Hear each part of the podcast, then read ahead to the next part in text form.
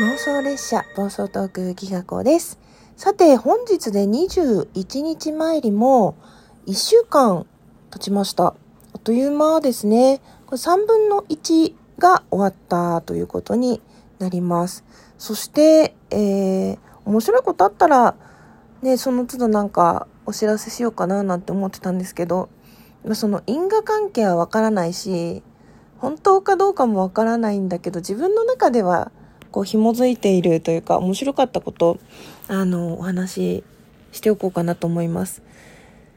あの、3日目、21日参り、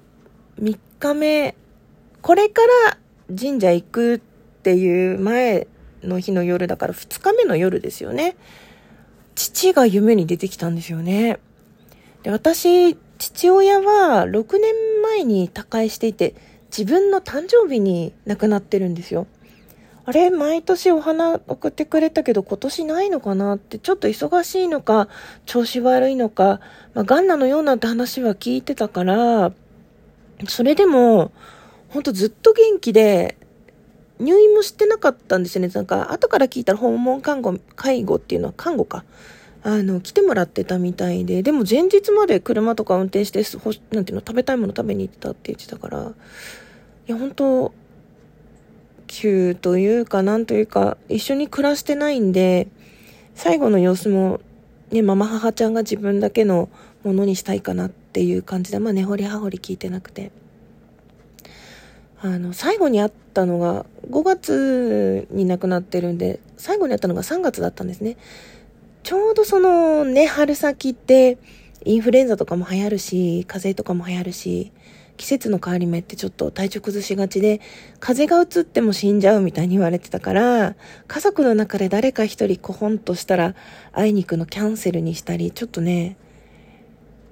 タイミングが合わなかったりして、3月が最後だったんですよね。でね、その3月、家に遊びに行って、そう、ご飯食べに行って、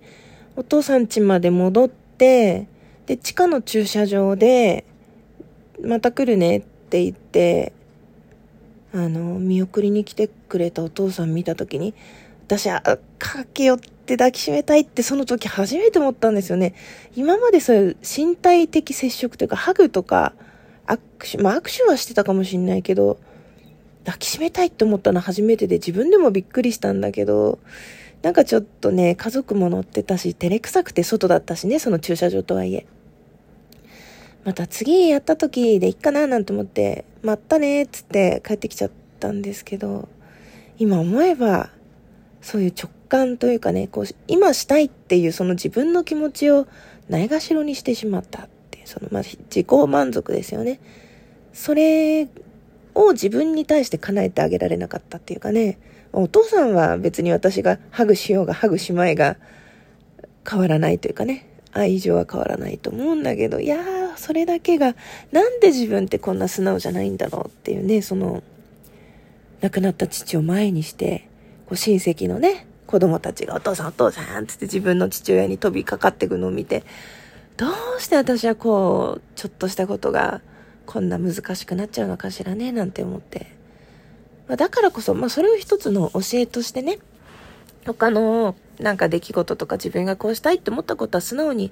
動いていこうかなって思えるようになったっていうのは一つのプラス面ではあったと思うんだけど、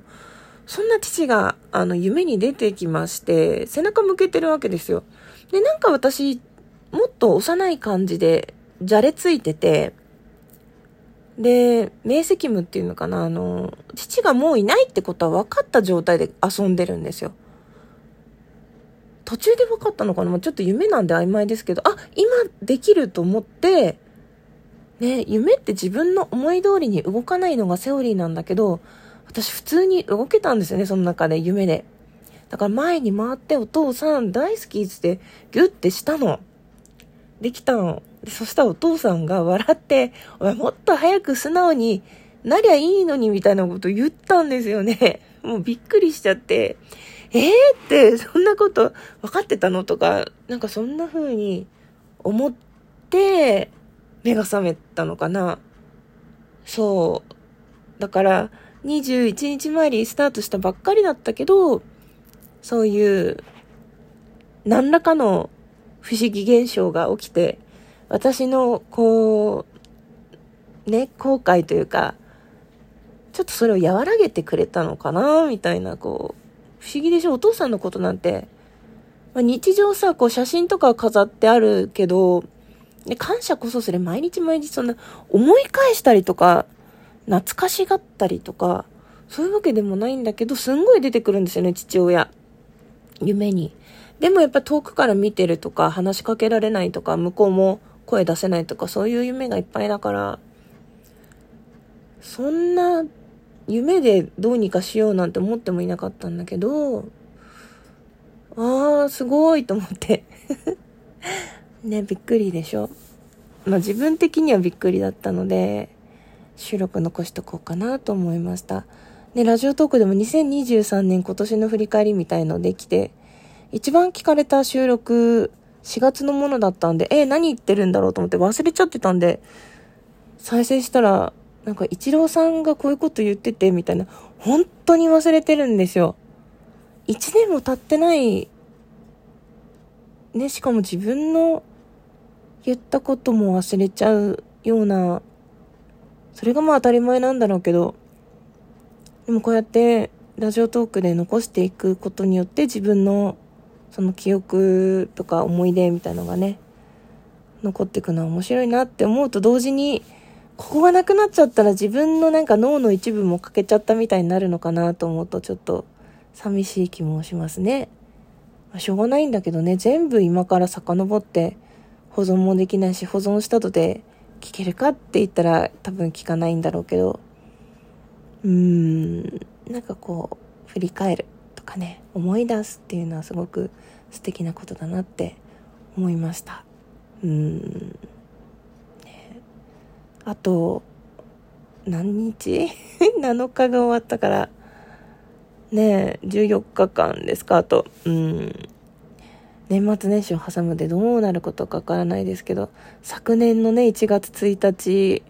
昨年じゃないわ、今年だ。今年の1月1日から7日間コロナなってるんで、いや、さすがに2024年のスタートはそうじゃないといいなと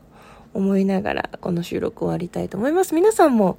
あの、体調管理しっかりとして、